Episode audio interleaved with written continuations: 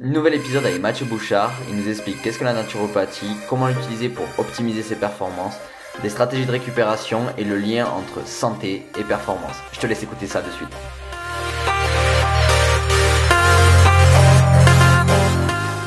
Bienvenue dans le Setup Podcast, le podcast où je vais à la rencontre des entraîneurs et préparateurs physiques du monde de haut niveau pour tenter de répondre à la question comment construire un athlète.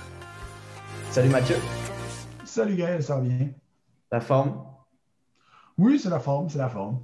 Bon, ben nickel. Euh, encore un intervenant de grande qualité euh, par ses connaissances, son expérience et euh, tout ce qu'il fait dans le monde de, l'entraînement outre-Atlantique, mais ça nous, influe aussi puisqu'il rayonne dans toute la, francophonie. Du coup, je suis vraiment content de pouvoir continuer d'avoir des invités de, de ce niveau-là sur le podcast. Euh, Mathieu, tu pouvais commencer par euh, te présenter. Ben, moi, je suis Mathieu Bouchard. je suis originaire de Montréal, au Québec. Donc, je suis naturopathe de formation, mais j'ai commencé en fait à travailler dans le domaine de l'entraînement avant d'être naturopathe. moi, je faisais du culturisme. Et au début, j'ai entraîné des culturistes. En fait, c'est comme ça que j'ai débuté dans le domaine de la nutrition pour après ça devenir naturopathe pour mieux comprendre les liens entre les différentes hormones. Le, travail de naturopathe, c'est la médecine holistique la plus complète parce qu'on va toucher à la psychologie, à la nutrition, à l'herboristerie, à l'endocrinologie. Donc, on, on, voit un peu de tout, finalement. Euh, c'est pour ça que la naturopathie m'a intéressé énormément. Euh, puis en 2014, j'ai commencé à écrire mes premiers cours, mes premiers webinaires euh, pour aider à former les entraîneurs pour qu'ils mieux comprennent les relations. En fait, apporter une approche plus naturopathique à tout le monde, finalement. C'était ça mon but. Et là, maintenant, ben, je suis copropriétaire et fondateur de l'Institut AT, qui est un, institut de formation naturopathique, donc une école de naturopathie complète depuis 2018 je fais du recherche et développement pour les différentes compagnies de suppléments au Québec. Donc, j'ai travaillé pour trois compagnies de suppléments différentes au Québec pour formuler des produits. Et on est encore en développement pour l'Institut AT, là, en fait, pour euh, développer d'autres formations. On s'oriente beaucoup vers les plateformes en ligne. Donc, euh, vous allez avoir accès à des formations d'Institut AT en France aussi. Ouais, mais super, c'est tous ces beaux projets. Euh, on s'adresse beaucoup aux athlètes, mais souvent on oublie de le définir. Qu'est-ce que c'est pour toi un athlète? Ben, Un athlète, c'est une personne qui va euh, vouloir performer dans un sport ou dans une discipline spécifique. C'est pas obligé d'être un athlète de haut niveau, on parle de personnes qui vont consacrer beaucoup de temps et qu'il y a beaucoup de discipline là-dedans et que tu dois intervenir à ce niveau-là. Tu sais, on s'entend qu'une personne qui fait comme moi, qui s'entraîne quatre fois par semaine, qui ne fais plus vraiment attention. je m'entraîne pour le fun, je ne suis pas considéré comme un athlète. Mais une personne qui va s'entraîner un 4 à 5 fois par semaine, qui prend ça au sérieux, qui note ses charges, qui veut une progression, donc là, on peut s'en aller vers ce qu'on appelle un athlète. C'est sûr que plus euh, il y a de facteurs, plus il y a d'heures d'entraînement euh, associées à ça, plus on peut qualifier le niveau de l'athlète. Il faut faire attention. Euh, moi, je prends le mot athlète au sens large quand même, parce que je veux pas. Je trouve qu'il y a des gens qui s'en mettent beaucoup sur les épaules, souvent pour aucune raison. Je comprends que c'est le, fun de mesurer ta progression, mais si ta job d'envie, c'est comptable, ben OK, oui, c'est le fun pour te challenger, mais souvent, ces gens-là vont se brûler, ils ne vont pas se challenger. ils vont s'épuiser pour aucune raison. parce qu'ils ne feront jamais une scène avec ça. Ils ne pourront pas vivre de ça. Ils ne seront jamais dans le top 100 dans leur pays. Mais ils sont contents. C'est cool, c'est une motivation. Il ne faut juste pas que ça détruise ta vie. Hum. Ouais, souvent la, la, limite, elle est quand même relativement fine et ces, ces espèces de burn-out sportif, on peut appeler ça un peu, c'est. Oh oui! Puis on voit ça souvent, là. C'est même pas obligé d'être des athlètes. Monsieur, madame, tout le monde, souvent, s'entraînent trop fort hmm. pour leur récupération ou l'entraînement n'est pas adapté à eux. C'est le point le plus important dans l'histoire. Parce que tu auras beau le meilleur entraîneur au monde, si ton entraînement n'est pas adapté à la personne, ben finalement, tu n'es pas tant bon. parce que tu fais juste être bon pour écrire des programmes, mais tu n'es pas bon pour évaluer ton client. Hmm comment tu pourrais euh, placer la naturopathie dans cette bulle de la performance où euh, l'athlète, il est toujours très très bien entouré par un staff, des kinés, des préparateurs mentaux, des posturaux, des, entraîneurs techniques, des préparateurs physiques, des nutritionnistes. Ben, c'est un peu le point que j'ai amené. Je suis sur le mastermind de Julien Lecoq au CSCS. En fait, je suis sur le mastermind des préparateurs physiques et c'était le but de ma présentation la première présentation, c'était comment comprendre le surentraînement finalement. Parce qu'il y a plusieurs facteurs qu'un naturopathe est supposé reconnaître. Donc, en naturopathie, on appelle le concept qui s'appelle la charge allostatique. Donc, la charge allostatique, c'est la quantité de stress qu'un individu peut accumuler avant de montrer des, des problèmes. Et en fait, c'est pratiquement qu'en naturopathie qu'on étudie ce concept-là de la charge allostatique sur son sens très large. Donc, tous les types de syndromes qui s'adresse à ça. le naturopathe, en fait, vient beaucoup compléter, euh, je te dirais, comme le fait qu'on a, normalement, un naturopathe a quand même beaucoup de connaissances en nutrition, même si euh, ce n'est pas des spécialistes en, en préparation physique, peut accompagner énormément le préparateur physique, parce que normalement, le préparateur physique devrait connaître la nutrition. Sinon, ben, ça va pas bien. Mais c'est mon avis. Si tu es préparateur physique, tu n'as aucune connaissance de nutrition, ben, il manque peut-être un petit atout. Mais euh, euh, c'est que le naturopathe va amener beaucoup de latitude à la manière de voir le problème. Parce que justement, le fait que le naturopathe est, formé en neurosciences un peu, est formé en relations clients, est formé en nutrition, est en endocrinologie. Donc, va être capable d'amener une très grande latitude euh, qui va permettre de discuter avec, OK, j'ai vu que la performance de ton, ton, athlète, exemple, sur papier, ne s'améliore pas. Est-ce que tu as pensé évaluer tel, tel point? Non. Bon, on va regarder ça. Est-ce qu'on se pourrait qu'on soit trop loin, trop élevé dans le, la charge? Euh, non, il y a toujours eu la même charge. Oui, mais as-tu regardé si sa charge externe avait augmenté ou si sa capacité à récupérer aurait diminué? C'est toujours une question d'évaluation. Je pense vraiment que c'est le rôle du naturopathe qui est impressionnant puis sous-évalué c'est justement qu'un bon naturopathe va être capable de prendre en compte tous ces facteurs-là. Hmm. Justement... Je sais qu'en fait, c'est pas comme ça que la naturopathie est enseignée en Europe, et même pas du tout. Vous êtes encore très dans le domaine holistique, herboriste, donc euh, euh, pas euh, très axé sur la performance. Mais je pense que, tu sais, chez Institut AT, nous, on essaie vraiment de toucher un peu à tout. Et comme Mélodie, qui est la, qui est la copropriétaire et directrice, elle aussi, elle vient du domaine de l'entraînement énormément. Donc, en plus, elle a fait beaucoup plus de formation d'entraînement que moi. Moi, j'en ai pratiquement pas. Donc, on essaie de mieux enseigner ça à, nos naturopathes pour que ce soit plus efficace sur le terrain. Donc, hmm. le, domaine de la préparation physique. Oui, parce que souvent, ce qui se passe, c'est que hum, les sportifs, ils boudent, entre guillemets, les naturopathes euh, en, France.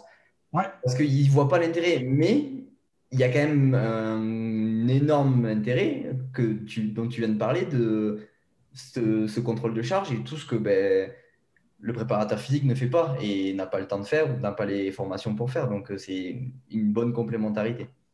Exact. Ce qui est difficile, par exemple, c'est que je vais t'avouer que je, ne. Tu sais, pour avoir révisé, exemple, le modèle d'école de naturopathie qui est disponible au Canada, euh, ben, au Québec surtout, euh, il n'enseigne pas vraiment ce concept-là. Donc, les naturopathies est très orientée, euh, je te dirais, médecine intégrative, ce qui est normal, mais euh,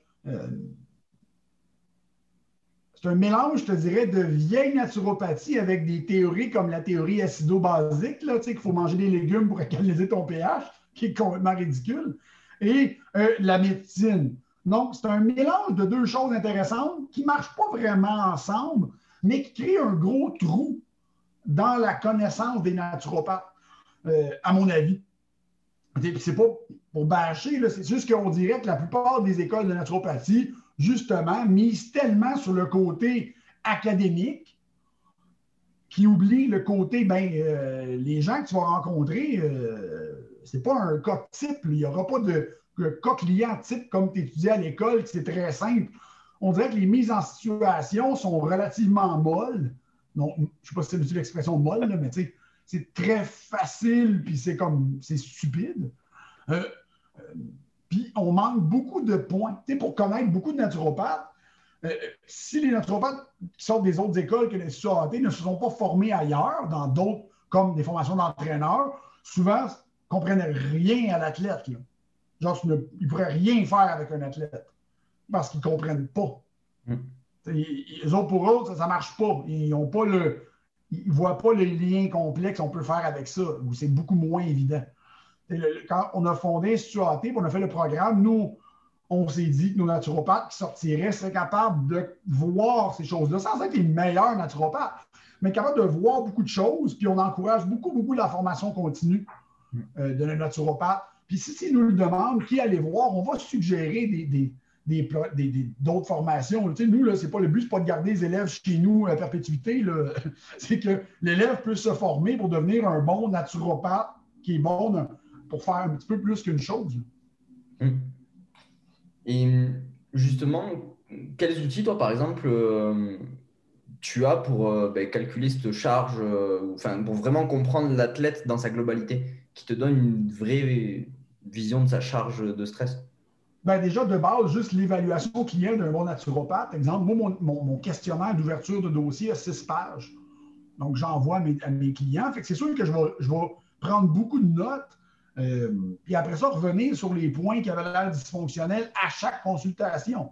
Parce que tu vas te rendre compte que s'il y a un système qui, échoue, ça veut dire que soit que la personne, il y a quelque chose qu'elle fait vraiment pas, soit le mécanisme est enclenché de manière dysfonctionnelle. Donc, déjà, l'évaluation en soi, euh, le travail de poser les bonnes questions est un outil intéressant.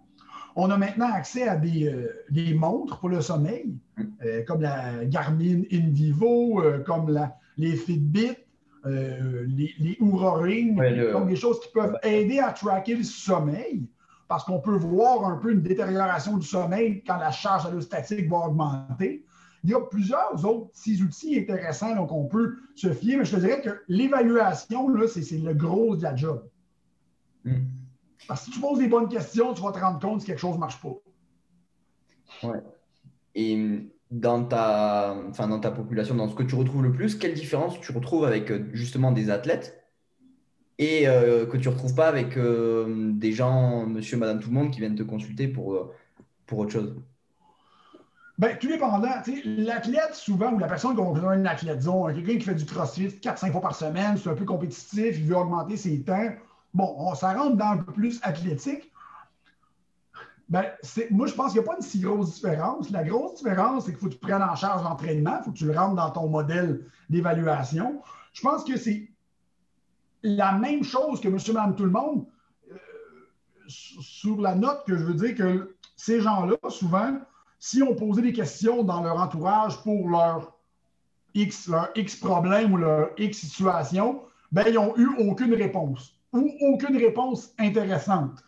Parce que moi, je fais principalement la consultation pour euh, la santé en général. Je ne fais pas beaucoup d'athlètes parce que j'ai décidé de ne pas me spécialiser dans ça.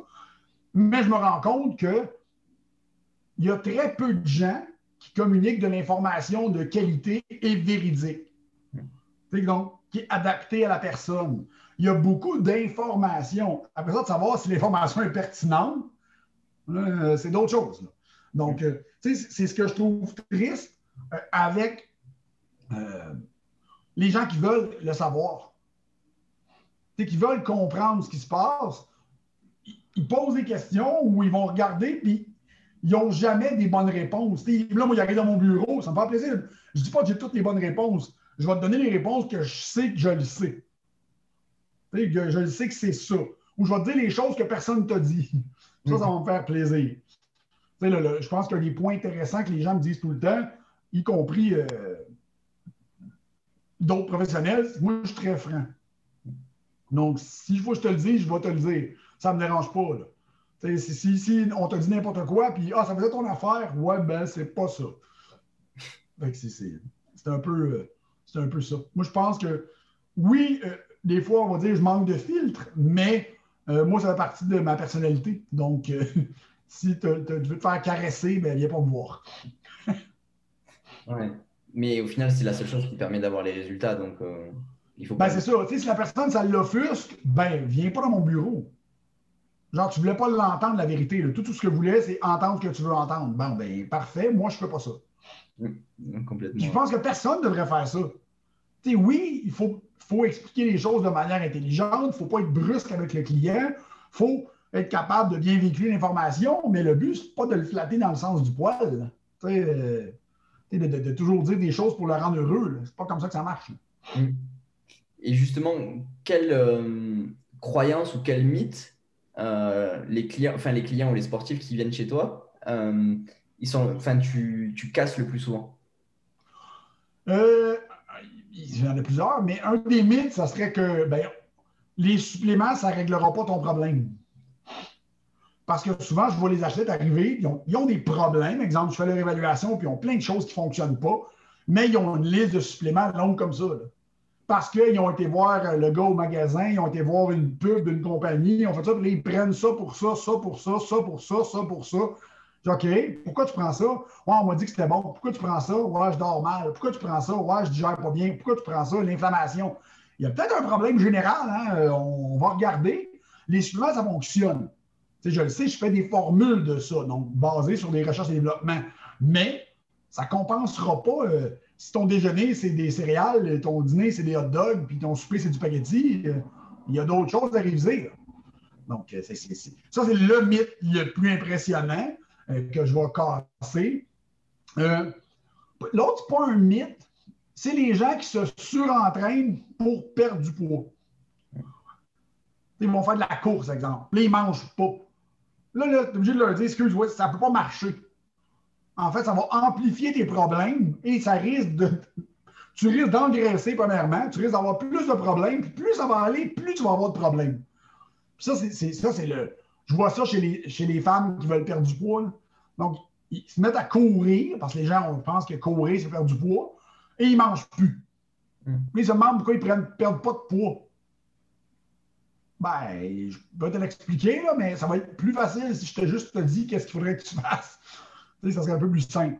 c'est peut-être les deux choses les plus intéressantes. Là. les sûr qu'on a toujours la peur des glucides, mais ça, c'est chez tout le monde. Tout le monde a peur de manger des glucides parce que ça fait non engraisser. Hmm. Et justement, si... pourquoi cette peur des glucides? Ben, tu sais, ça vient beaucoup. Euh, il y a les entraîneurs des années 90 qui ont commencé à parler que les glucides, c'était mauvais, ça pouvait faire engraisser, que c'est non nécessaire parce que c'est, un, des éléments que le corps peut fabriquer, donc c'est pas nécessaire de manger des glucides. Tu as le mouvement keto qui est très fort, donc le mouvement keto qui est incroyablement fort. Et c'est complexe à renverser euh, parce que euh, faudrait, faudrait quasiment écrire un livre là-dessus. Euh, pour. moi, je ne suis pas anti-keto. Je suis anti-stupidité. je suis anti.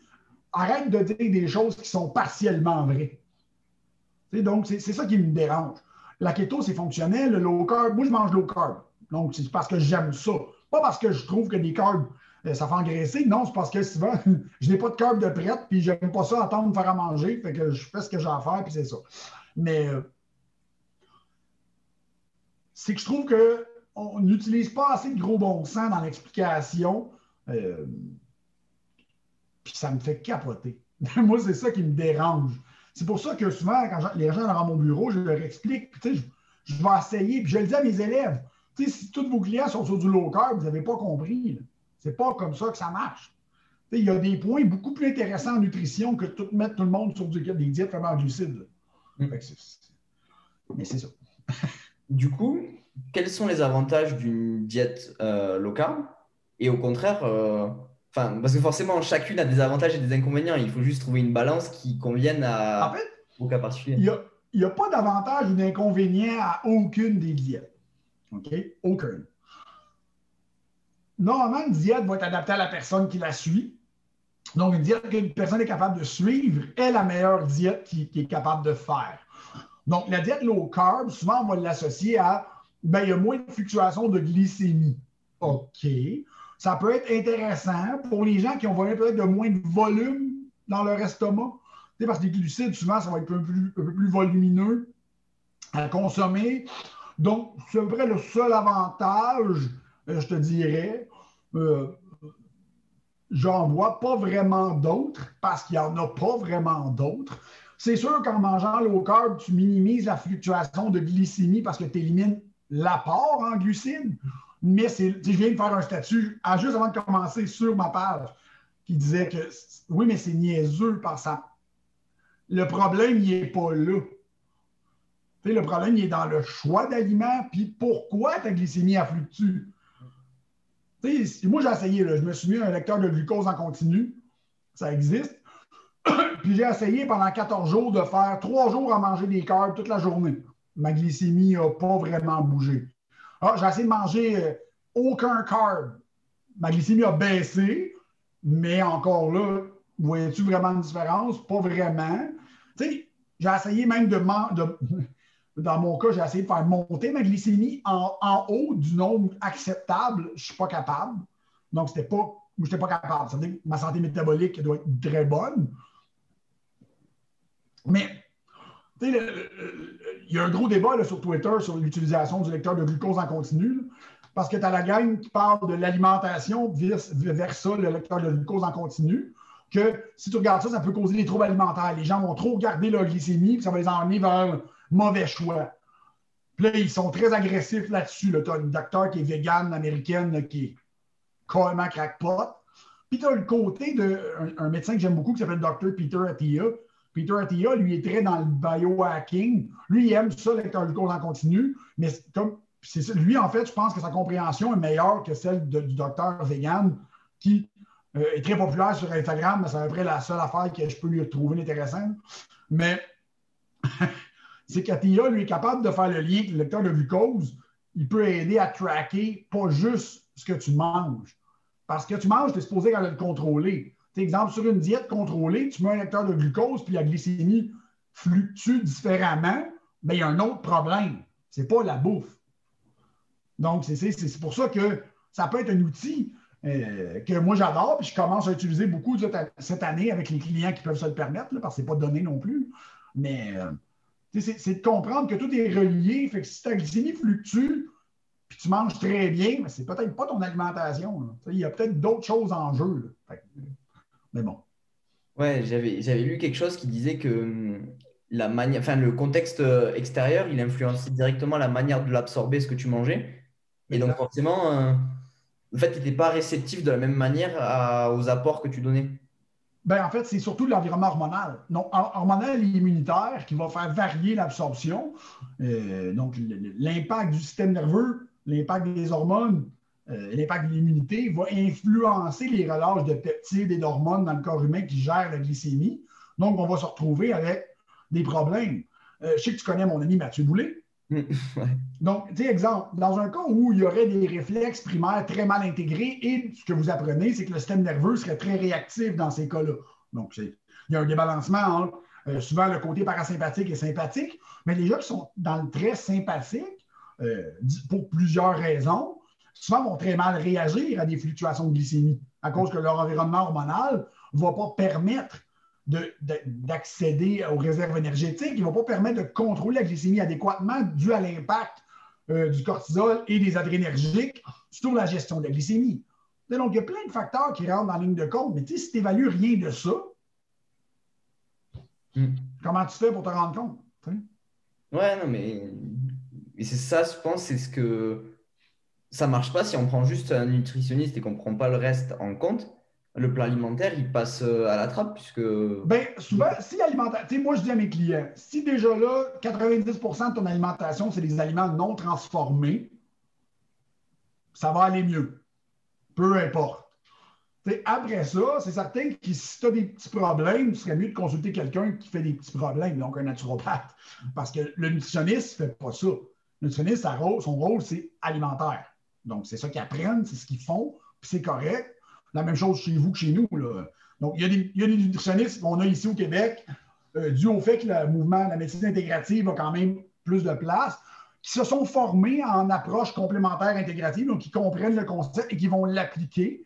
Mais on parle, si on parle d'un nutritionniste qui est purement sorti de l'école, on n'aura aucune compréhension à ce niveau-là. Ce n'est pas ce qu'ils apprennent et c'est normal. Hmm. Ouais, donc en fait, si on résume, il y a à la fois la qualité euh, du, glucide qu'on apporte, la qualité des aliments, euh, mais à la fois le contexte euh, qui influence en fait. Exact. Donc, tu sais, la qualité de ta nourriture va jouer un gros rôle, parce qu'après ça, il y a un million de raisons pourquoi ça influence, mais la qualité de ton système, quand tu vas le prendre, tu sais, moi, ce que je dis à mes, clients, j'ai pogné deux, trois clients quand même endommagés dernièrement. J'explique aux clients, le problème, c'est peut-être pas ce que tu manges, mais comment ton corps réagit. Parce que souvent, quand tu ne réussis pas à trouver un pattern, c'est parce que c'est ce que tu essaies de chercher. Si tu veux trouver un problème avec la nutrition, essaie de trouver un pattern. Essaie de trouver, OK, si à chaque fois qu'elle mange ça, ça fait ça, OK, il y a clairement un problème. Mais si quand la personne en mange, peu importe, il y a une réaction, OK, essaie pas de trouver le problème. Le problème, c'est le système. Le système réagit de manière trop forte ou, débalancée à des. À des à peu importe, puis c'est pas l'aliment qui cause le problème. J'ai une cliente hier qui m'a dit quand je mange des petits fruits, souvent, j'ai des brûlements d'estomac. Est-ce que c'est les petits fruits qui ont des brûlements d'estomac ou tu as vraiment des brûlements d'estomac, puis là, tu fais le lien que c'est peut-être les petits fruits parce que ça, ça sonne bizarre que des bleuets te fassent des ulcères. Tu sais, j'ai pas. Euh, j'ai beau fouiller, ça me semble que ça marche pas. Mais bon, tu sais, ça, j'ai dit, elle dit, ouais, t'as raison. Je sais que j'ai raison. Tu sais, c'est souvent, on va. On va essayer. L'humain veut trouver des solutions. Donc, il va faire des liens qui n'existent pas. Et je suppose, enfin, c'est une idée qui me vient là, mais est-ce que euh, le choix des mauvais, de la mauvaise qualité influence l'environnement hormonal? Et si l'environnement hormonal influence le choix dans nos comportements? Parce que j'imagine que si notre euh, débalancement hormonal, on va, on va tendre vers ce qui les mauvais aliments. Exact, c'est vrai. C'est un, il appelle ça un feed-forward loop. Vous avez des feedback loops, mais le contraire, c'est un feed-forward. C'est que le système, en fait, il finit juste par c'est pour ça que souvent, il faut que tu interviennes dans plusieurs points. Tu sais, la personne qui dit OK, mais je vais mieux manger, euh, je, vais, je, mieux vivre, mais je vais dormir trois heures. Ouais, ça ne marchera pas, là. Il, y a, un problème. Donc, il faut que tu solidifies plusieurs points pour que ça fonctionne. Hmm. Comment on peut faire pour justement euh, casser ce, ce, loop et réussir à reprendre euh, un équilibre ou changer cette, cette routine qui n'est pas bonne? Bien souvent, ça va juste de regarder quel point qui est le plus déficient chez la personne. Donc, quand on parlait du sommeil, donc c'est le sommeil. Donc, on va essayer d'améliorer le sommeil. Donc, on va focuser sur le sommeil avec des plantes, avec des suppléments, avec une routine. Et on va dire, donner des conseils dans les autres sphères. Mais on va, on prendre le pire. Mm. Si la personne, son alimentation n'est pas si mal, puis en ce moment, ce qui est le pire, c'est son sommeil. Puis son sommeil amène à un stress, amène à des cravings, amène, OK, bon, on va travailler sur le sommeil. On va essayer de optimiser les recommandations pour le sommeil. Après ça, on verra pour optimiser un peu tout. Mais le pire problème, en, en anglais, ils disent the biggest bang for the buck. Mm. ce qui est le plus payant, c'est ça. tu vas vers le plus payant en premier. Oui. Quel lien, jusqu'à présent, avec toute l'expérience que tu as eue, en travaillant sur du coup ton, domaine qui est la naturopathie, euh, quelle sphère tu arrives à influencer euh, de manière la plus large possible sur euh, tes athlètes? Enfin, combien de, de sphères tu arrives à, influencer? Ben, Tu peux l'influencer beaucoup, en fait, parce que euh, juste avec la nutrition, tu vas influencer l'endocrinologie, donc l'expression hormonale, euh, avec. En fait, toutes les sphères sont influençables. La seule sphère qui est dure à reprogrammer directement, c'est justement ceux qui impliquent le système nerveux. Parce que le système nerveux, lui, à certains endroits, comme ce que vous apprenez en posturologie, c'est le cerveau. Donc, il y a une reprogrammation du système nerveux due à l'input euh, de, signaux sensoriels et l'output. C'est sûr qu'après ça, l'input, lui, par exemple, la manière que le corps va influencer l'input, c'est discussions que j'ai eues avec Matt souvent, qui est un très bon ami. le problème, c'est que ton client est très dysfonctionnel ailleurs. Tu auras beau essayer de rentrer l'input, la manière que la partie du cerveau va emmagasiner l'information puis la remettre, ça se peut que ça te prenne deux ans à corriger un problème qui aurait pris deux semaines. Parce que le système ne veut clairement pas. Hmm. Ouais, c'est pour ça que souvent les pauses de mois et mars se ressemblent. On va parler des mêmes sujets, mais on les travaille complètement pas de la même manière. Hmm.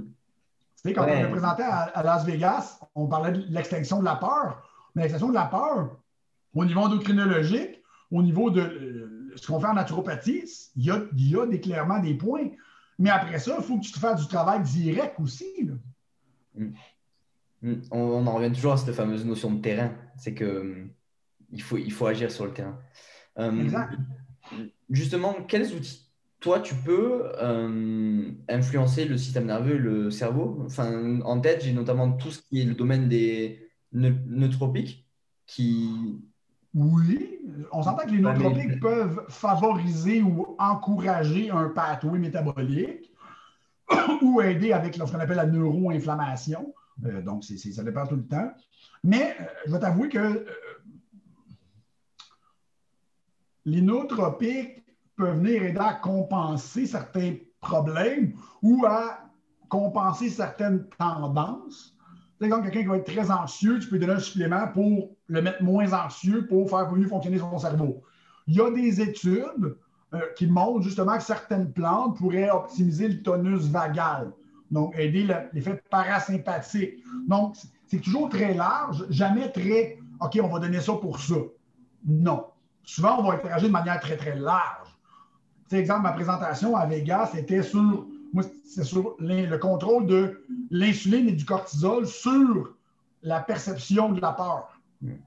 Donc, on appelle ça en anglais fear extinction. Donc, l'extinction du sentiment de perception de danger, finalement. Et il y a un contrôle. Bien, insuline, cortisol, c'est des hormones qu'en naturopathie, on est habitué de travailler et de comprendre leur fonctionnement. Donc, c'est très, très large.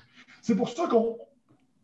C'est très rare qu'on va adresser une condition très spécifique. Il faut évaluer au complet, voir, OK, le problème serait où. Oui, mais donc, ouais, en fait, c'est qu'on est sur un travail toujours conjoint entre exact. la naturopathie et cette approche qui est euh, l'étude du stress et euh, d'autres outils comme euh, ben, ça peut être de la musculation, mais la posturologie, le travail sur le système nerveux. en travaillant avec Matt, c'est ce qui est comique, c'est que souvent, j'adore Matt, c'est un de mes très bons amis, puis on en discute, puis je vais le dire, un moment donné, j'avais expliqué, quand tu donnes des exercices, parce que les exercices de posturologie sont quand même très taxants pour le système, parce que souvent, ça va stimuler des parties du cerveau très directement. Et ton client a une drôle de réaction, ben, ça veut dire que le système n'aime pas ce que tu es en train de faire. Donc, il y a quelque chose que tu fais dans le système qui est plus intense plus dysfonctionnel que, ce que, le problème que tu essaies de régler.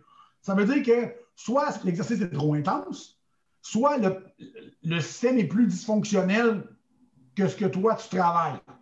Euh, non plus au niveau mitochondrial, au niveau production stress oxydatif.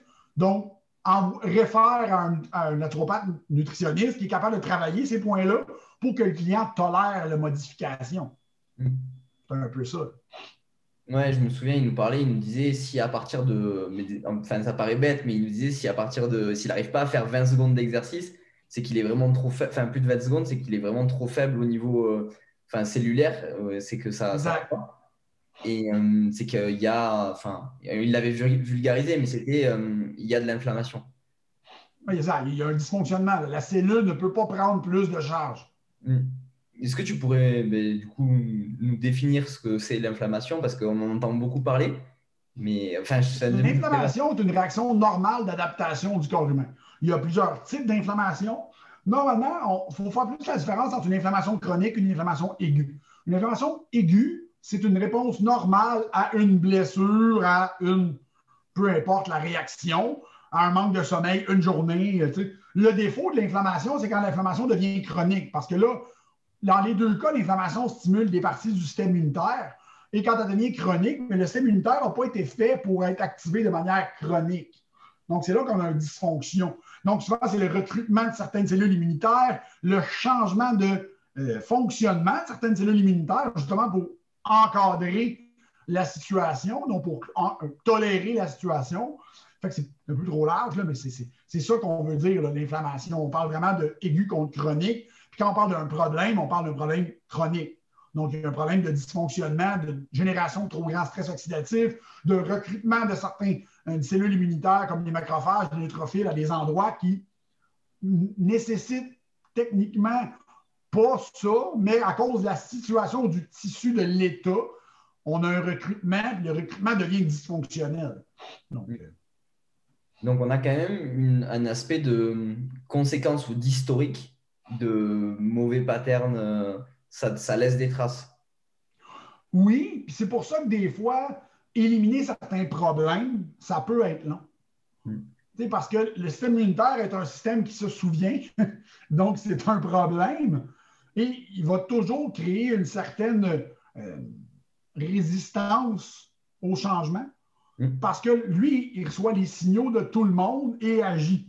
Donc, les cellules Donc, à moins que tu réussisses à mitiger, il y a des principes en naturopathie où ce qu'on enseigne à nos élèves, euh, tu peux euh, fake it till you make it. Donc, faire croire au système que ça va vraiment mieux que ça va pour le laisser aller. Le défaut, c'est qu'il faut, faut, que tu le fasses au bon moment parce que le système immunitaire, lui, c'est très, très complexe. Et il y a certaines cellules qui vont compenser ou bloquer des signaux d'autres cellules pires que elles. Fait que si tu, OK, mais je vais bloquer ce pathway-là, OK, mais il n'y a personne qui bloque ça. Fait que ça va amplifier un certain problème. OK, non, non. Fait que, tout le temps, OK, on va le travailler tranquillement. OK, c'est quoi le problème? Ça ressemble à ça, on va travailler là-dessus, on va.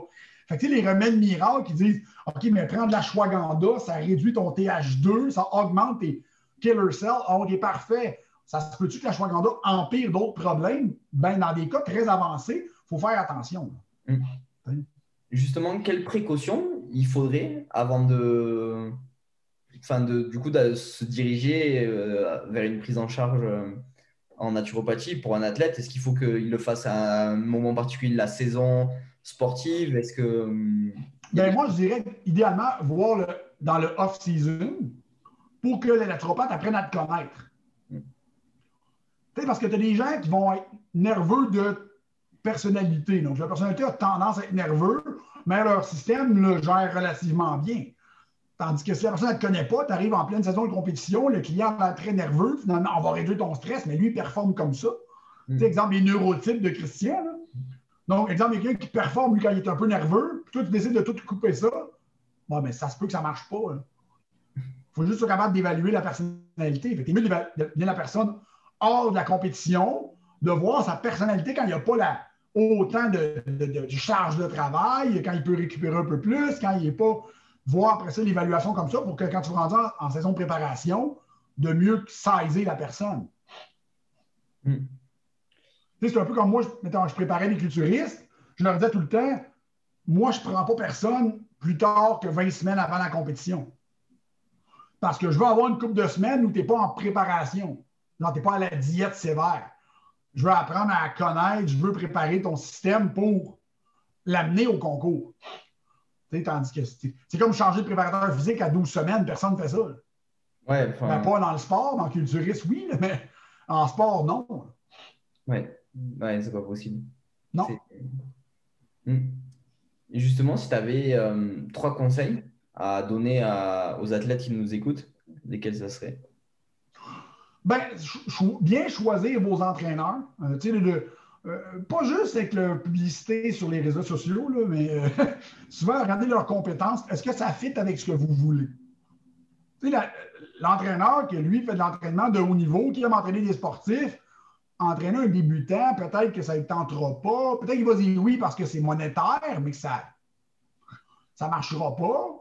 Euh, restez quand même à l'écoute de comment vous vous sentez, puis apprenez à éliminer votre propre biais de confirmation, votre propre biais cognitif sur votre performance.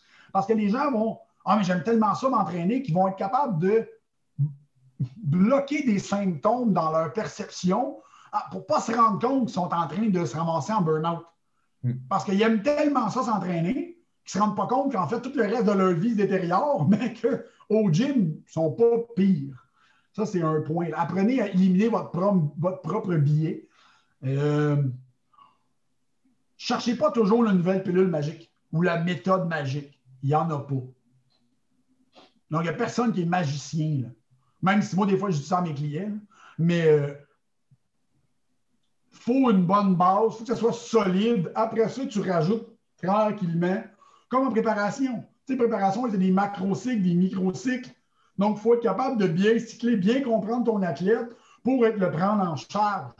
Tu sais, souvent, on va voir ça chez les entraîneurs. Ils prennent des, clients, mais tout le monde est pratiquement sur le même cycle d'entraînement. OK, mais ça, c'est un pas bon entraîneur. Parce que tous tes athlètes n'ont pas du tout la même capacité de récupération ou le même type de vie à vivre. Donc, tu devrais adapter tes cycles d'entraînement par rapport à ça. OK, oui, c'est plus compliqué, je suis d'accord. Oui, charge plus cher, prends-en moins. Mm. Sinon, ben, pas toi un compte OnlyFans puis monte tes totons. je veux dire, non, mais je fais ce que tu veux. Mais euh, c'est complètement différent. la job d'un entraîneur, ça devrait être encadré, adapté. Donc, c'est ça. Mmh. Ouais, complètement.